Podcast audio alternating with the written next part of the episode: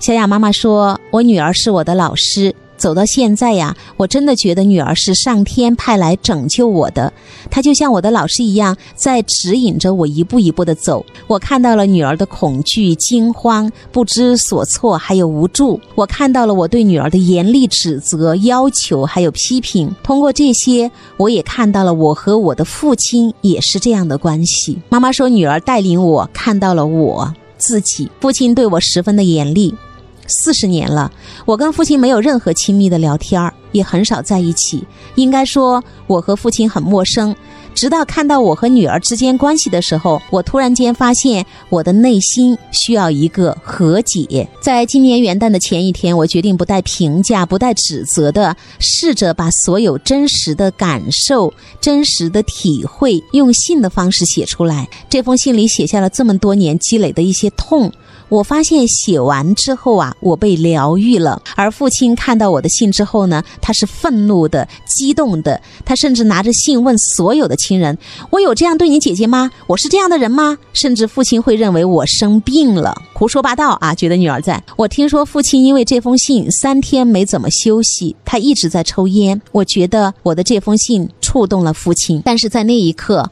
我并没有去改变，或者是让父亲意识到什么，我只是觉得我要把自己的问题解决掉。我也没有想过我要跟父亲走得多近，我当时就是想放下。当我们放下一段。耿耿于怀的关系的时候，我们也就放过了自己。慢慢的，在我跟女儿的关系里，我看到了女儿对我的包容，包括有时候我也会耍小脾气去责备女儿。我想在我女儿身上，我找到的那种被信任的存在感。我突然间想了一下，我和父亲之间不应该是这个样子的。我记得写完信的那一次之后，我再见到父亲的时候，我突然间发现父亲头发白了。脸上的皱纹多了，就在那么短的几天里，父亲老了很多。我觉得他需要我的爱。从那一刻开始，我养成了给父亲写信的习惯。我父亲看了我的信以后啊，开始关心我了。记得十一那一天，父亲给我发了一句话。我想你了，我想你和小雅。这是四十年来父亲从来没有给过我的温暖，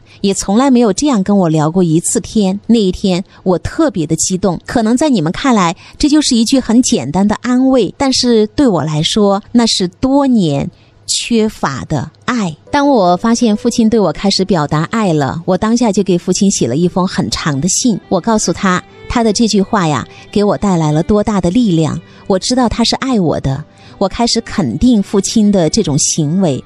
后来我跟弟弟通过几次电话，弟弟说老爸整个人都变了，他学会放手，让弟弟去做事了。我的女儿让我学会了如何当一个女儿。当我疗愈了自己的同时，我自己也似乎疗愈了我的父亲。在我不断的肯定父亲的同时，父亲也在骄傲着，也在像个小孩子一样，慢慢的变得越来越关注我们，爱我们。在我们家里，爱流淌起来了。我现在很幸福，女儿现在也很开心。呃，妈妈的一些分享呢，大概可以说接近尾声了。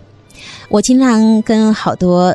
家长朋友们说：“啊，家里只要有一个人愿意成长跟改变，那个爱出来了，爱就会在每个人之间流淌，你的生活就会越来越幸福，你的关系会越来越顺，你的事业也会越来越顺。因为爱就是解决所有问题的一个最终的答案。只要我们学会爱，爱我自己。”这是第一位的，爱我的老公。这个时候，我们自然会有无限的耐心和爱心去面对我们的孩子，因为幸福，我们不再对未来有恐惧和过多的焦虑。我们的孩子在这样的温暖阳光雨露下，也会变得越来越好。好，妈妈说。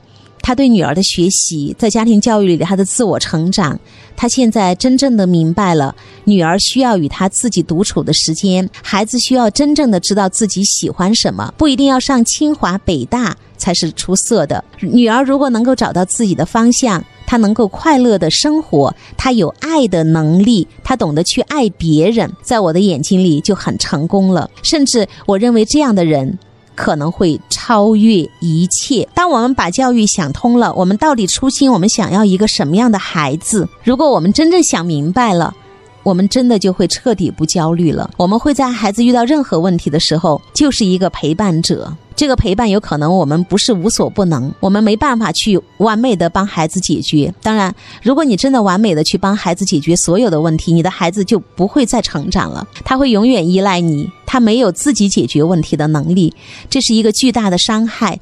所以，好多妈妈说我文化程度不高啊，我可能也不太知道这个心理学、教育学。但是，如果你有爱的话，它可以解决一切问题。用爱。我们去面对孩子受伤，去面对孩子所有的困难，那孩子在我们这个地方，他就会得到力量啊，然后他会自己去探索，不管他走多少弯路，他都是有力量去面对的，他会去战胜一切困难。